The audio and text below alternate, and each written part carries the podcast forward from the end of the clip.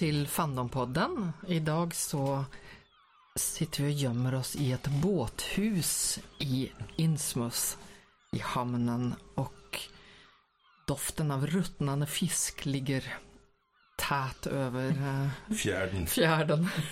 Utanför hör vi fotsteg som kommer närmare. Den här gången så är det jag, Kristin Torud, Det är jag, Lill-Erik Andersson. Och jag, Christer Hässling. och vi sänder från Uppsala, Stockholm, Fandom. Fandom. Och den här gången ska vi prata om H.P. Lovecraft, en amerikansk författare som levde mellan 1890 och 1936.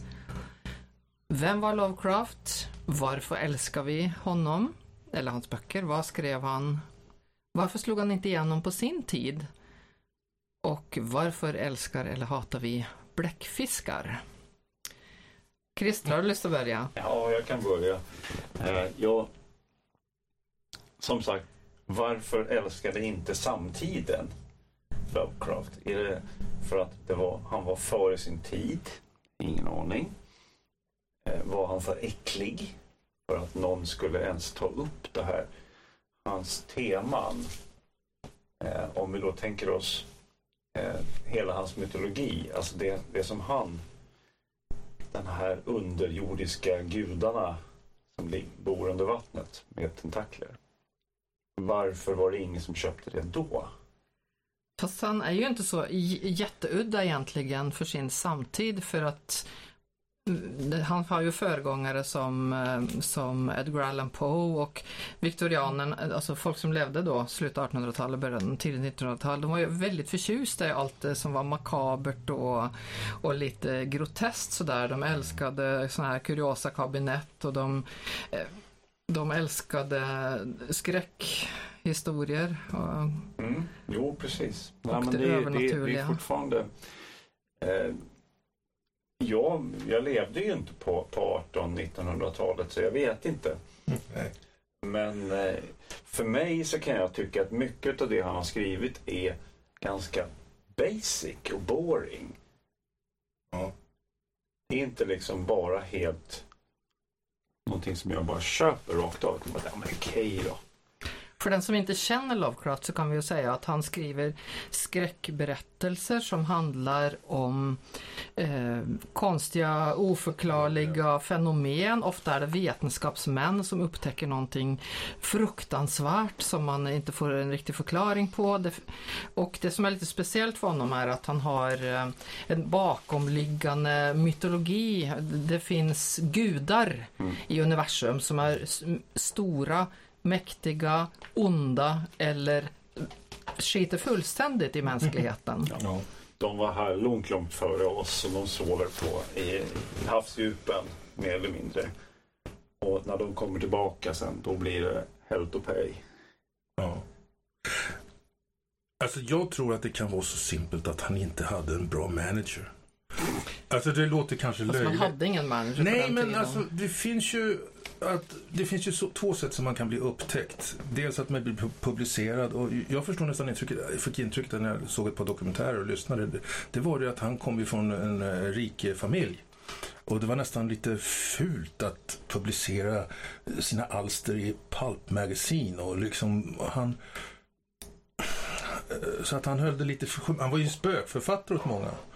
Och, och ja, jag får nästan intrycket att han, han, han, han hade otur helt enkelt. Han, han, blev, in- han blev aldrig upp, upptäckt. Han slog, nej, han slog inte igenom Nej. sin egen tid och han kämpade verkligen. Han, eh, han slet ju för att få sina noveller publicerade. Ja, vi kan ju säga det också då. Att han skrev väl aldrig någon egentlig roman utan det är noveller eller lite längre berättelser. Lång novell Så att eh, det finns ett antal samlingar publicerade. Nej, precis. Ja, vi satt och diskuterade innan vi, och, om, om han hade varit som Stephen King och skrivit sån här riktig tegelstensnovell. Om det hade blivit bra. Sa jag novell? Jag menar en, en riktig sån här bok på 500 sidor. Jag tror inte han hade varit lika poppis faktiskt. För hans böcker är, det ska vara kort, aggressivt och sen, sen ska det vara slut. Boom, Mm. på med nästa. Eh, Vi var ju lite inne grann på det här med, med, med språket. Ja, att det är lite ålderdomligt språk. Eh, Det är skrivet med eh, både på den originalengelskan den är skriven på men Ja. även översättningarna. Eh, Det blir väldigt träigt och jobbigt att läsa. För det är Han är väldigt förtjust i adjektiv och ja, underliga tiden. ord. Språket, berättelserna är som labyrinter. Man måste, är ingenting som man kan sitta och läsa på tunnelbanan med folk runt omkring utan man måste ha lugn runt sig så att man kan komma in i det. Men det är ändå ganska poetiskt på sitt sätt. Jag tycker att man kan jämföra honom lite med Shakespeare i den här att förtjusningen att, för att uttrycka saker på ett mycket mer krångligt sätt än det som behövs egentligen. Ja, precis. Det är ett stilistiskt drag. Jo, precis. Nej, men det är, jag kommer ihåg senaste gången jag läste om nu. Jag har ju läst den på svenska då. Det är Samje Lundvall som har översatt den tror jag. Eh, Vansinnesberg. Mountains of Madness. Eh, och den är träig. Alltså det är riktigt mycket ord som Ja. du ska igenom. Mm. Som är bara bortkastat alltså, i, i berättelsen. Ja, Eh, nej. Men det är ju en del av charmen. Absolut. Jag tror att han kan... eh, Det är väl det var hans storhet. Att använda adjektiv in absurdum. Jag vet inte om det är storheten, men man kan ju fråga sig. Ja, han kanske är lite som andra sådana här eh, som har fått kultstatus. Att det är att Mm. man dör ung, man, eh, Ja. man har en lite problematisk uppväxt, ehm, haft ett tragiskt liv ja. och ja. Sen, sen går det vidare. Den andra snubben vid den här tiden, det är ju... Bara därför glömde jag bort namnet på honom. Conan, författaren. Eh, jaha. Howard, eh, Howard, i- Howard. För han var ju också... eh, Riceborough. eh, nej, det var han som blev Tarzan. Nej, Jaha. Robert Robert E. Howard. Howard. Ja, just det. Han, han, Ja, han var ju också uppskattad efter sin död. Mer än vad- när hon levde. Så att eh, så kan det bli ibland.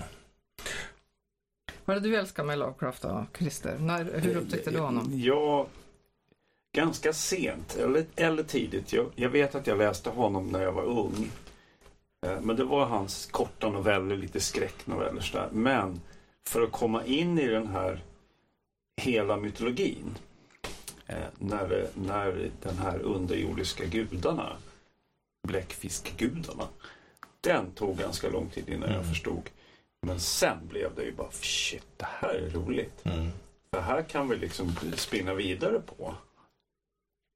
Eh, Och då blev det liksom, oj, det här är en hel mytologi. Det här är inte bara en novell som handlar om ett specifikt monster eller en specifik, specifik händelse som händer i en garderob någonstans. Utan det här är någonting som faktiskt, wow. Och det här är ju inte gudar i, i, den, i det klassiska förståndet som man, alltså som man, man har tänkt sig. Är inga gudar andra som man gudar tillber på... direkt. Utan Nej, man eller vill ja, undvika dem. Det finns ju mystiska kulter, det är ju ett återkommande inslag i Lovecrafts böcker. Men det jag tänker på är att gudarna är ju inte humanoider som så många andra panteon Nej. på jorden. Utan det här, är- de här gudarna är ju monster. De Kanske ser ju förskräckliga ut. Jag tog till mig det på ett annat sätt eftersom jag är ateist och inte tror på, Mm. hittar på eh, mänskliga gudar, Mm. så tillvida, personliga gudar, utan jag tror inte på några gudar överhuvudtaget. Men bläckfiskar, ja, det vet jag finns. Så att det här är mera när, det är närmare mig än, än Ja. mänskliga skäggiga farbröder uppe i himlen. Sen just bläckfiskar är ju, alla monstren hos Lovecraft eller gudarna är ju inte bläckfiskar eller bläckfiskliknande men man kan ju säga att tentakler är rätt så vanligt förekommande. Ja. Och vi skrattade lite åt det här förut när vi pratade ihop oss innan. Att eh, det är vissa grejer som är typiska för Lovecraft. Det, han verkar ha kanske haft skräck för vatten. Yes. Han tycker Kanske att inte kunde simma. slemmiga vattenvarelser var äckligt. Han är också ganska udda som skräckförfattare i att han, att han, han, han beskriver vissa saker som väldigt läskiga. Vinklar till exempel, Mm. icke-jordiska vinklar. Eh, ljud, höga visslande ljud. Det är väldigt speciellt för honom. Ja, det känns ju som att han hade en helt egen verklighetsuppfattning som kanske tyder på att han var han helt klurig i huvudet Ja. från början. Batteri Ja. av nojor, tror jag. Ja. John Carpenter, uh, skräckfilmsregissören, han eh, sa det verkar som han blev skrämd av fisk när han var liten. För det är mycket sån här fjällig, slaskig, blöt, fuktig, slemmig. Det är en lax.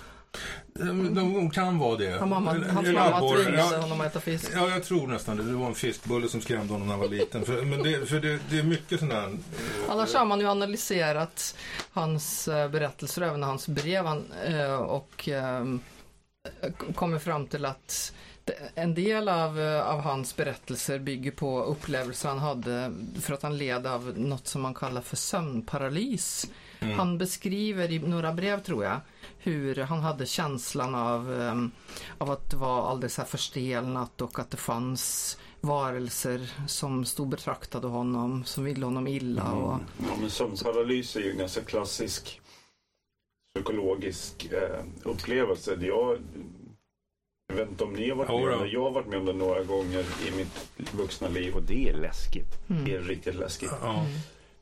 Eh, men jag, som väldigt många andra, är inte troende på under, övernaturliga saker. Så att jag vet att det här är bara en psykologisk Mm. känsla. Ja. Eh, sen att den är läskig, ja. Ja. Ja, ja, jag, jag har Men det, är- ut- det är inte ett bläckfiskmonster som Nej, står nej, på, nej, min, nej, Min, min, eh, Och det, på min kropp och liksom slår mig med tentakler i ansiktet. Så här, don, don. nej. Eller några gröna varelser som vill göra en anal probe. För det är Nej, som- det, nej, det var Nej. inte det Nej, nej, nej, nej, det ska man vara glad över. Nej, vad, Ja, du då Erik? nej, jag upptäckte honom inte för eh, hans litterära grejer utan eh, när jag var liten på Allervante så, så kommer jag ihåg att det stod de här eh, Deltaförlaget hade ju en skräcksektion eh, sektion.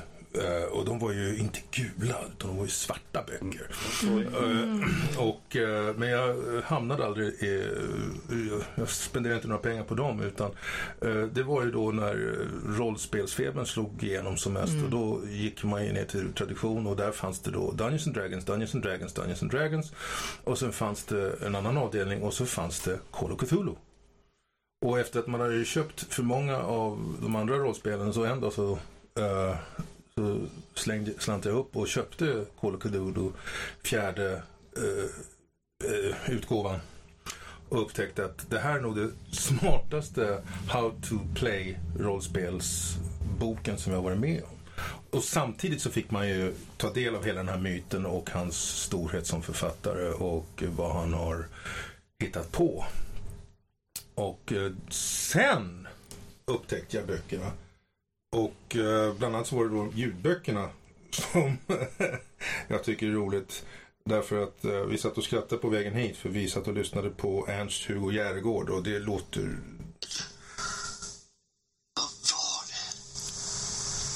Vilket ondskefullt öde lurade oss till den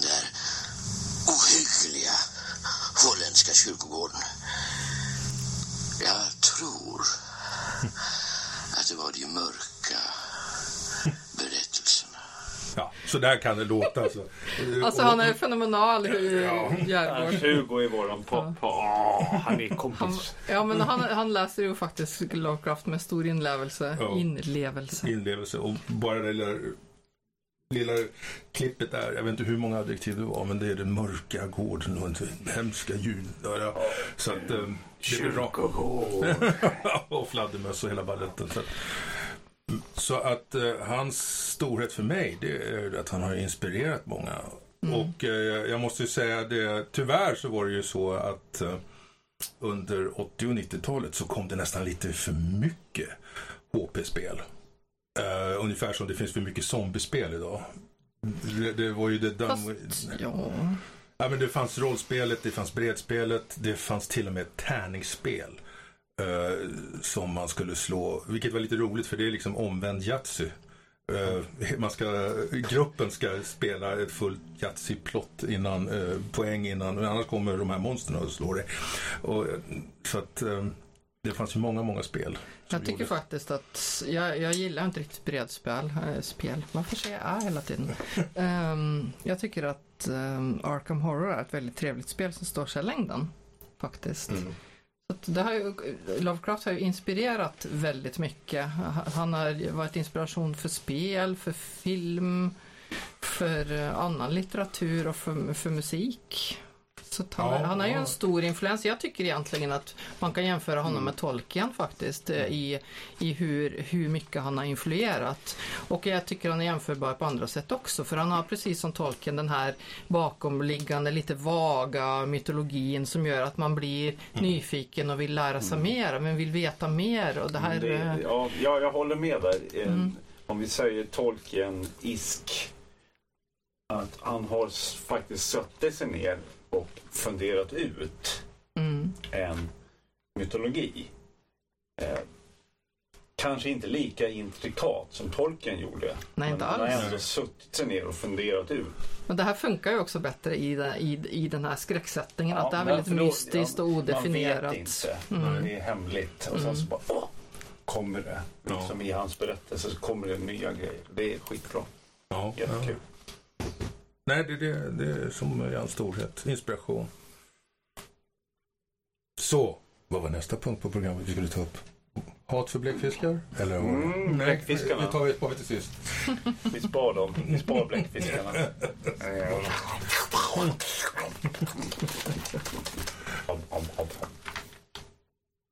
Nej, för att eh, när vi pratade om inspiration så var det det att eh, det är många som har sagt att åh, det har inte gjorts en, en riktigt bra HP-film. Och eh, då var det någon smart kille på YouTube som sa det att eh, Alien och The Thing är Mountain of Madness. Det är forskare som upptäcker någonting. De plockar upp det, de undersöker det och sen händer det någonting läskigt. Så att om man tänker sig då uh, Alien, att man kallar Alien för Spawn och Cthulhu. Wow! Då faller pusselbitarna på plats.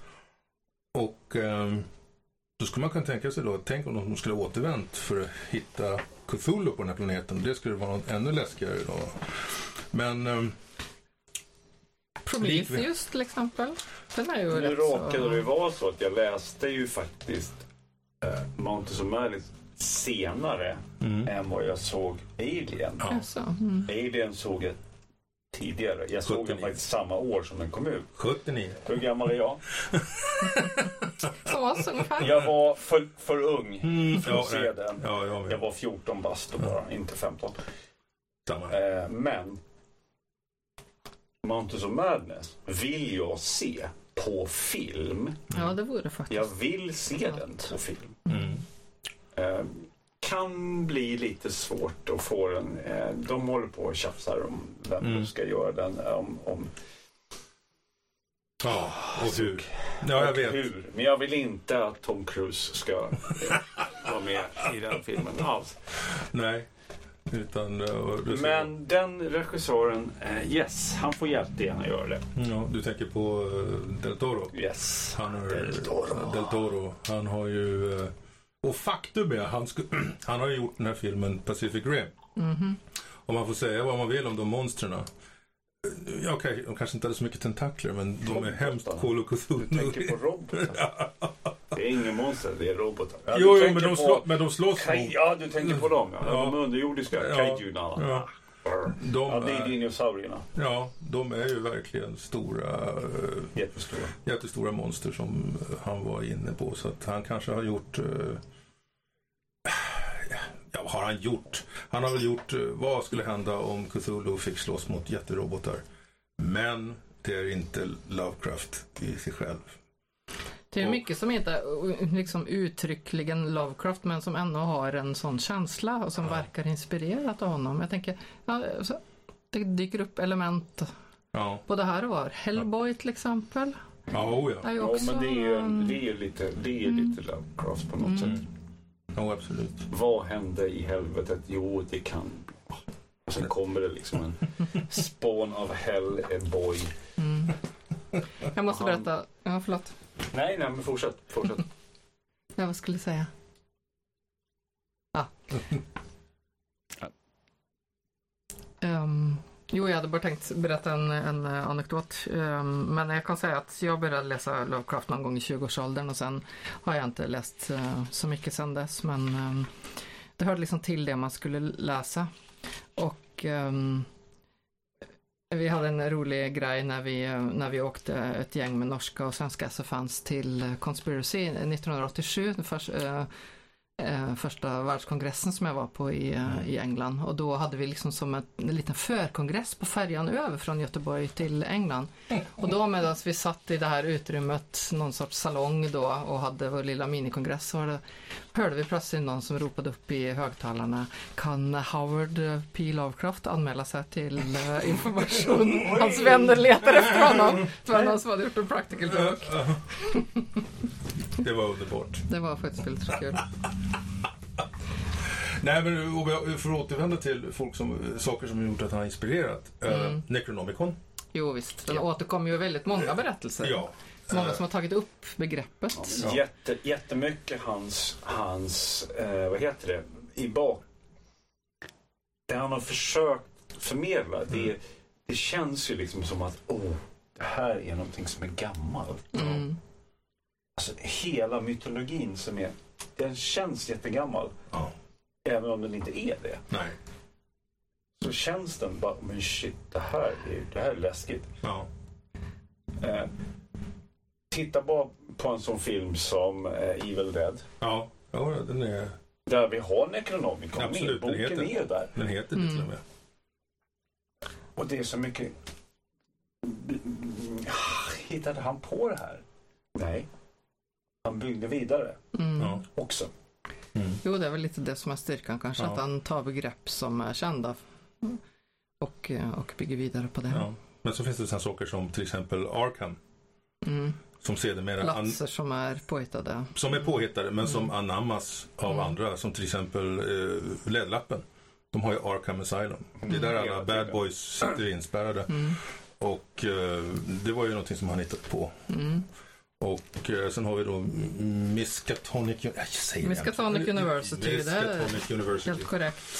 Som, eh, man, som är en stor del, eh, ja, är man en fan av eh, Lovecraft så kan man ju alltid köpa att man gick på Miskatonic University College Trail och sådana saker. Jag tycker eh, är en sån här insiderskämt. Mm.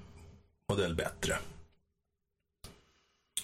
Och vad har vi mer att säga om folk som har blivit inspirerade? Ja, du, du Jo, sa jag musik. tänker på, ja, jo, musik, ja men det finns ju en hel Har vi, massa kommit, författare. har vi kommit till varför folk inte gillar bläckfiskar? Eller har vi Ja, men du kan berätta det, för det gillar de inte. Jag älskar ju bläckfiskar. Kom igen nu. Nej, jag tycker bläckfiskar är sega Ja, man ska inte och äta smakar dem. gummi. Eh, och bara, nom, nom, nom, nom. Alltså det är inte någonting man äter. Nej, verkligen inte. Man ska inte äta det. Eh, och jag vill inte träffa en bläckfisk i vattnet eh, eftersom de har så jättestora sugkoppar och tentakler. Och jag hatar tentakler. Av någon mystisk anledning. Ja, Jag vet inte varför. Men det är lite alieneskt Jag tror det. ja, ja, ja. Det är som alien. Ja, men varför har de tentakler? Jag har ingen aning. De är Men väldigt det bara- annorlunda. Jag vill inte bli omfångad av en, en bläckfisk. Nej, nej, nej. Punkt. Nej, Mm. jag kan säga på rak arm att jag har, jag har eh, klappat en orm, jag har klappat eh, stora jättespindlar och eh, många läskiga djur. Men jag har aldrig hållit en levande bläckfisk. Nej, det får inte jag heller. Och eh, jag har sett döda ligga där. Man kan köpa dem. Och sen Vill så- du äta? Eh, Jag har ätit kalamari, Oh. men inte bläckfisk. Nej, man ska inte Inte äta dem. Det är Nej. inte mat. Det är inte mat. Nej. Jo, Det är gummi. Men de är lite läskiga. Som jag sa förut att eh, de här jättebläckfiskarna har man vetat att de har funnits men det är först 2014 tror jag som man fotograferade en. Väldigt levande. grynig eh, Mycket film. grynig upplysning. Men De de, är de, gigantiska. de är gigantiska. 8-10 meter stora. Liksom. ja, ja, mer än så till och med. Ja. Så att de, 12, 18, 75. ja, de är bra jäkla stora i alla fall. Men varför tror vi att eh, varför tror vi att Lovecraft och eh, just bläckfiskar har blivit lite symptomatiskt med, eller ja, kanske inte Lovecraft, men, men bläckfiskar i alla fall. Varför har det blivit en grej inom steampunken? Det kan man ju fråga sig. Ja, då kom jag ju tillbaks till den här diskussionen som vi hade förra gången vi pratade om steampunk. Mm. Jules Verne, Mm. världsomsegling under havet, jättestor bläckfisk. Jo, i och för sig. Ja. Var kom den ifrån? Mm. Vi har ju författare som, är, som räknas som steampunkförfattare som till exempel China inte som tar, eh, tar eh, grejer från Lovecraft i en av hans böcker. The Kraken så finns det, eller den heter väl bara Ja, Kraken. kraken är Där finns det ju en ja. bläckfiskkult faktiskt. Jag tycker den är ganska söt den berättelsen. Kraken kommer ju igen i. Ja. jättemånga olika Mm. diskussioner. Eh, Men är kraken en bläckfisk eller är han bara ett jättestort underjordiskt gudmonster? Kraken är ju en, eh, en varelse som finns i, eh, i skandinavisk folktro. Ja. Ja, men är det en gud? Nej. Nej, Eller är det är ett bara monster. Det är bara ett Mm. monster. I folktro i alla fall. Mm. Mm. På tal om absolut ingenting. Tycker ni att Pirates of the Caribbean, den här med den här eh, film nummer två, där finns den här bläckfiskkaptenen. Mm. Eh, tycker ni att den är HP-inspirerad? Nej. Och, för det finns några som tycker det och jag kan inte riktigt hålla med för jag måste säga... Det har jag aldrig tänkt på faktiskt. Nej, och eh, för jag, jag måste säga att där var det, skulle det vara Lovecraft så skulle de vara markant mycket mäktigare. Nu är de ju bara en besättning som har blivit sjövarelser. Vilket i och för sig kunde vara läskigt. Men, men jag, jag tycker inte att det är särskilt eh. HP-aktigt. Utan eh, det är snarare att, åh titta, nu har vi tillräckligt med digital effekt för att kunna göra en riktigt skön bläckfiskmänniska-hybrid. Som man inte kunde göra på 50-talet för då skulle det sett bara löjligt ut. Eh, Så att eh, där tycker jag väl inte det har hunnit ikapp. Ännu. Men, Men, nej, nej, men i, i, i slutändan om vi, om, om vi tänker oss eh, Pirates. Jag blev väldigt förvånad över att, va? Varför ska vi ha så mycket geggamoja i ansiktet på, på levande människor? Nej, men de är inte levande, de är döda. Ja, ja. Och de är ju fiskmänniskor. Eh, va? Fiskmänniskor? Nej men kan ni inte göra det lite schysstare än det här? De har liksom eh, snäckor som bor i ansiktet. Jag bara, Okej. Är det Ja, här en riktig död underjordisk vattenmänniska? Man kan inte vara både underjordisk och under vatten. Nej, det var det som jag funderade på. Okej, du är både död och under vattnet. Men... Sluta. Nej, precis. Men det, jag tror att det är skeptiken inom dig. För, eh, som vet att har du dödat någon och vill bli av med ett lik, vad gör du då? Släng det i havet. Ja, men det, det händer inte så. nej. Du kommer ruttna sönder. Ja, det kommer inte precis. börja växa snäckor i ansiktet på dig. nej, det är Typ. sant. Förlåt. Men det var en rolig sak som hände mig när jag eh, skulle undersöka Lovecraft för det här. För jag tänkte se efter hur många filmer har gjorts på hans böcker. Då gick jag till International Movie Database och så slog jag in HP Lovecraft och så stod det Author och sen tryckte jag på hur många filmer som har gjorts. Och ping pong, 185 stycken är inspired by, based on eh, och bla bla bla bla. Och jag kan säga att de enda jag kände till var Reanimator och att det var några som hade gjort den här Mountains of Madness som har ingenting med boken att göra. Och eh, jag har inte sett någon av de här. Sen kom du och sa att det finns en film som heter Dagon. Den har jag. Den Och du tyckte att den var bra? Den är jättebra. Den Ja. är riktigt bra faktiskt. Och det roliga är att på den här eminenta listan som jag har framför mig så står inte den med. Men den var ganska ny eller? Den är från 2010. 2001. Jaha, 2001. det var ju Ja, jag, märkligt. jag ska gå och titta. Få bläddra i, i den stora liggaren. Men det får vi se. Den bygger ju på Shadows over Innsmouth Mm. eh, faktiskt. Mm. Eh, fast den utspelar sig i nutid. Ja. Inte då, Mm. dåtid. Mm. eh, han Inte typ den. 20-tal eller någonting som en del annat Det var ju då han skrev den, Mm. men den utspelar sig i nutid. Mm. Den är ruskigt bra faktiskt. Kan vi få låna den av dig? Ja, det går bra. Yay! Jag ska bara gå upp i bokhyllan och hitta den.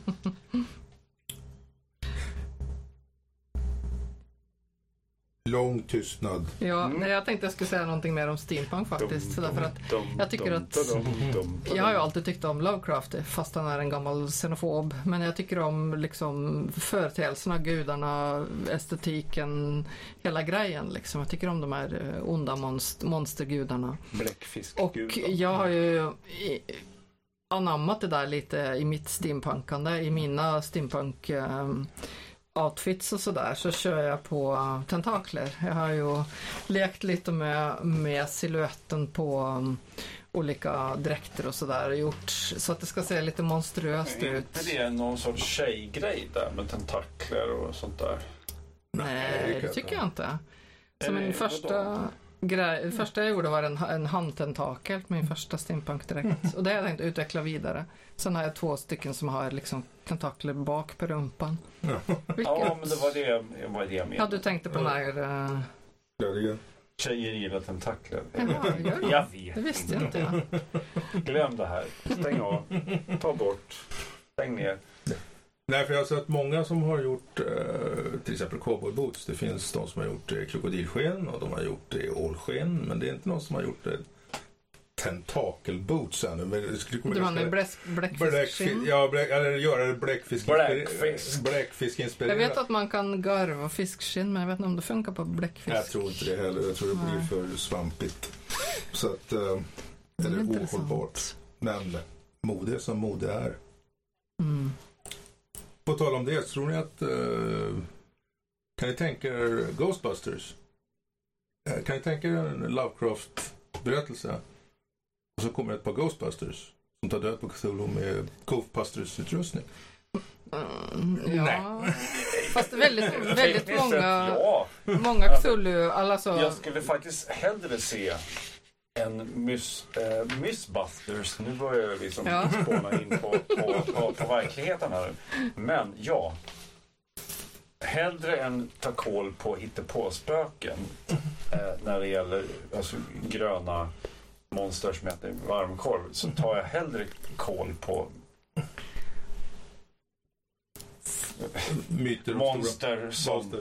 Äter alltså, bläckfiskmonster. Men det är ju lite så att de rollspel och, och brädspel som är gjorda eh, oft, väldigt ofta har en, en eh, investigator, alltså en, en grupp med folk som ska utreda någonting mystiskt som har hänt och försöka jaga bort det. Så det är ju lite Ghostbusters Ja, faktiskt. ja, jo, precis. Det är en klassisk Men det är mer Ghost Grej. Finders. Det är liksom så Ja. här, undersökare. Men tänk om de hade haft Ghostbusters. Jag menar man ju fånga Ja, alla ja, ja. dessa monster i små Men, behållare. Det hade varit häftigt. Det Lite var ju-. Vi var ju lite inne på den här eh, idén precis i, i början av programmet att vem och hur ska vi förklara Vad som våran Lovecraft för att vara? Inte bara våran bläckfiskgubbe. Utan han har gjort så mycket annat. Ja. Han har ju skrivit böcker som är jag tänker på gengångaren här nu, den som jag har läst på svenska. Jag har inte den på engelska. Vad heter den på engelska? Ingen aning. Inte, jag vet inte heller. Det är inte. Reanimator alltså? Jo, Nej. det är nej. den. Okej. Förlåt. Ja. Mm. Det är den. Jag har bara läst den på svenska sen när jag har sett filmen. Mm. Men han var ju så... Var han före sin tid? Eller bara gjorde han dumma saker? Alltså crazy stuff. På vilket sätt då menar du? Att Som han var före sin tid? I, Alltså, med vad? Fanns det någon samtida som honom som skrev sådana här saker? Då? Ja, alltså Edgar Allan Poe, men han är ju lite tidigare. Ja, men inte samma sak. Det, det här är ju mycket äckligare. Ja. här, de har gjort en film då Mm. på Reanimator. Jag såg ju den på bio när jag var liten. Eller liten. Jag har Yngre. inte sten. Yngre. Ja. Jag har sett den. Och det var... Oh, vad håller de på med? Ja. De håller på med lik. De sprutar saker Ja. in i lik. Man och var ju där. väldigt intresserad i, i allting som var um, obskyrt och lite okult i, under den här men perioden. de ockulta grejerna är ju ganska intressanta på den Mm. nivån.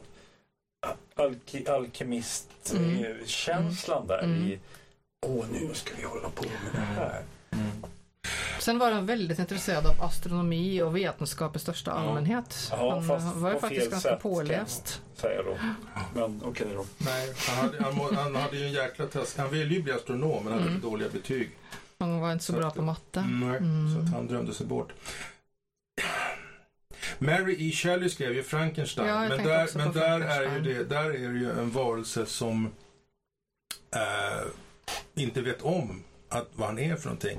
Men är vålnaden så är det en kille som vaknar upp och säger Hej, det här är jag. Förresten så är jag bara i huvudet på en bänk. Vad fan har hänt? De är... Du pratar om gengångaren som Gengångaren. han sa nu. Ja. Mm. Och där, så det var ju något helt sprojtans nytt i, i mitt tycke, måste jag säga. Med alla de problem som blev av det.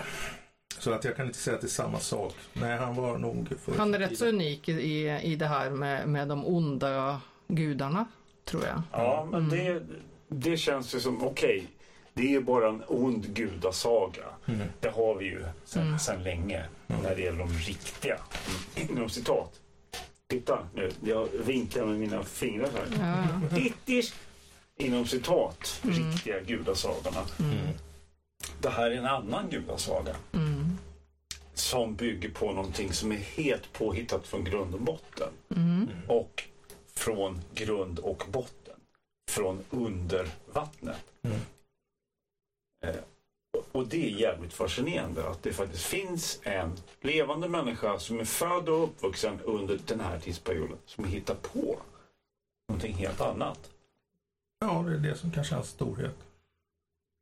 Ja, jag känner inte till någonting som, eh, som någon liknande. Däremot så är det ju det att den här Mountains of Madness som vi eh, kom fram till, den publicerades ju 36. Och sen 38 kommer den här Who Goes There som The Thing är baserad på. Just det. Filmen The Thing. The alltså. filmen Ja. The Thing. Men den är inte skriven av honom. Nej, Nej. men det är, de är i polartrakterna, de hittar något mystiskt. Det är bara det att i Mountains of Madness så dör hela expeditionen. Mig. Det är väl en som överlever. Ja, det är som är tokig. Mm. Ja, och som skriver ner berättelsen. Och i The Thing så överlever en, en större del av expeditionen. Men eh, den har ju inte lika stor eh, epos som de har med de här monstren och eh, Men ändå, eh, gudarna. det är ju inte så många unika tankar på så sätt. Jag menar, man, det är ju det här fascination för det kulta som finns i en del andra berättelser från samma tid. Och det makabra och sen har man eh, eh, expeditionerna, man har Mm. De glömda kontinenten och mystiska civilisationerna, konstiga och kulter. Det finns ju hos andra man också. hittar underjordiska fort och slott och Så på så sätt är han ju och- inte liksom så originell egentligen. Nej, Men där det är är det roligt. just... Det är fantastiskt Han syr kul. ihop Mm. påsen på det. läsa. Ja, han gör det. Mm. Nej, han, han, han hittar på någon ny, ny vinkel Mm. helt enkelt som är bra. Men som sagt, han blev inte någon rik man på sitt skrivande. Nej, men vi har hans eh, legacy, som vi säger. Ja, Och fantastiskt. Jag tänkte på en sak förresten. Hos Tolkien i Sagan om ringen så har vi ju The Watcher in the Lake. Ja, ja men den, Den är ju lite sådär, tentakelmonster tidigare. framför Mm. Moria. Nej, den är ju senare Ja, den är senare, men vi har ju fortfarande Lady in the Lake. Inte annan. riktigt jämförbar. Det är en annan en film. Men en alltså bok. i filmatiseringen av Sagan om ringen så har man ju gjort The Watcher in the Lake till något riktigt cthulhuid monster. Ja, han var ju, eller han. Den. den. den, Tolkien pratar ju också om onämnbara fasor i mörkret som alverna eller dvärgarna eh, råkar väcka till liv när de gräver för Ja, djupt. när de så är baller nere i och Moria och håller på och tjafsar. Ja, Mm. visst, det är jobbigt. kanske skulle göra någon crossover där. Eller inte. Det skulle kanske Dvärgarnas kamp Dvärgarnas kamp. 2. Nej. Oh, yeah. Ja, det kunde vara någonting där. Nej, det som jag, jag, jag tänker på den här filmen som inte många har sett tyvärr, som heter uh, Jadrowskis Dune. Och eh, den handlar om den här eh, regissören Jadrowski. Som, Inspelningen. Ja, nej, Mm. han, han, som, han skulle på 70-talet eh, filma filmen, boken Dune. Och samlade en jäkla massa författare och manusförfattare och musiker och allting sånt där och sen stjälpte hela projektet. Men de här eh, konstnärerna, H.R. Geiger, och, och de sprang ju vidare och gjorde Alien. Och Dan O'Banion sprang vidare och skrev Alien och, och, och allt sånt där. Så att, och jag känner ungefär, det är ungefär som det är det Lovecraft har gjort. Han hittade på en massa som inspirerade en massa andra människor att springa iväg och hitta på sina egna sylar.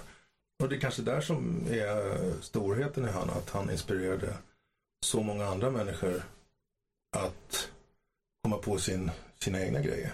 Och det är därför som man är så stor idag. Mm. Sen så har man ju på senare år börjat ifrågasätta honom för att han var ju fruktansvärt xenofobisk och ganska rasistisk också i Ja, många av sina berättelser. Jo, men det, det, och det, i- det det är ju inget i- unikt från tiden för den delen. Fast Mm. gudskelov så var han bara rasistisk mot underjordiska vattenmonster. I stort sett. I sen- sina böcker med, ja, Ja.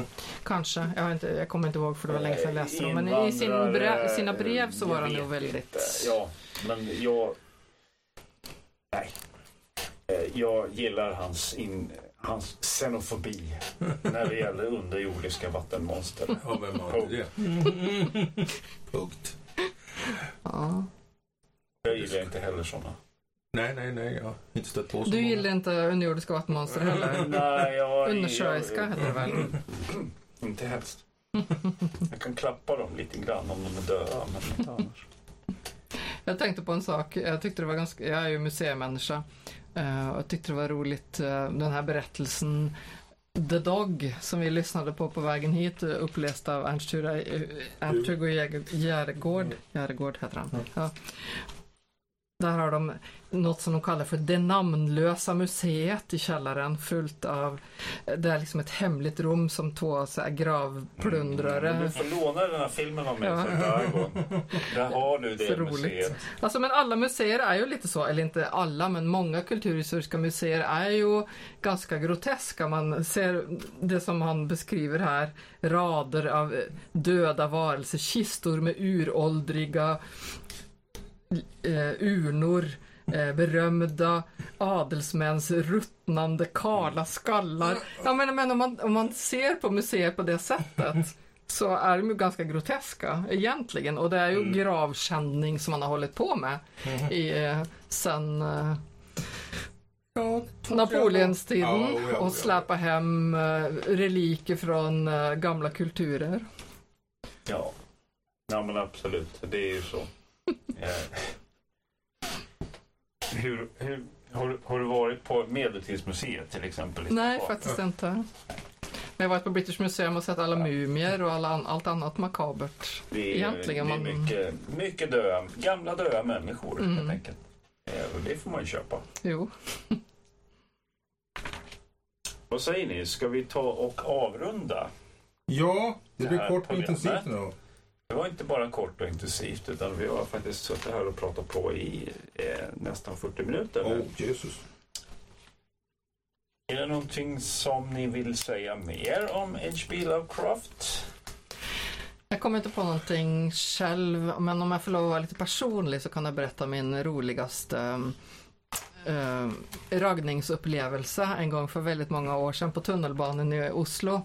Så jag var på väg till en fest och var ganska snyggt klädd och var det en kille som eh, försökte ragga på mig eh, väldigt eh, intensivt. Och då satt jag och läste en bok av Lovecraft och så frågade han mig så här, som en så här inledningsreplik. Vad läser du idag lille vän? Typ. Och när jag visade honom omslaget då, eh, det var ett av de mest blodiga omslagen. Jag tror det kanske var Dagon and Other Tales. Då kom han av sig totalt och det blev liksom inget mer. Det var jävligt kul. Han trodde nog att jag satt och läste något romantiskt. Harlequin-böcker. Ja. Ja, det är perfekt. Man ska alltid ha en, en Lovecraft-bok i bakfickan. Ja, jag tror det faktiskt. Som ammunition. Man kan släpa upp den. ja, ja, ja, ja, ja. Erik, Ja, sista att säga innan? Monsterworks. jag skulle säga det att eh, det som slår mig när jag har försökt deka ner mig i hans liv, det är det, vilken författare kommer att inspirera folk 70 år från nu, som vi har missat. Och eh, jag, jag, jag kommer inte på någon som är liten och obskyr, men som folk pratar mycket om. Och sen så, Fast det är ju det. Är man liten obskyr så pratar ingen om det. Nej, nej, nej, men, men, men, men, men eh, man, man, man, man har någon sån här... Och jag, Jag vet inte om... Nej, jag kommer inte på någon som är... eh, Eller någon genre. Genre som man har missat. Genre. En genre som, som man har, har missat sådär. För, eh, och jag tänkte på Sjöwall Wahlöö till exempel. Som skrev sina deckare. Men det är ju polis. Det är polisdeckare. Men nu, 40 år senare, 50 år senare, så pratar man om Nordic Noir. Oh, det är stort. Och till och med den senaste James Bond-filmen, den är så Nordic Noir, säger människor. Och det tror jag inte Sjöwall och Wahlöö tänkte på eh, när de satt där på 70-talet och skrev eh, sina böcker. Men eh, för mitt liv kommer jag undra, vad, vad kommer vi, vad har vi missat? och det kan vi inte vi, vi kan spåna om det. Bläckfisk noir. Ja. Det är det vi snackar om. ja. Men eh, hörni, nu måste vi sluta. Fotstegen börjar närma sig här. Ja.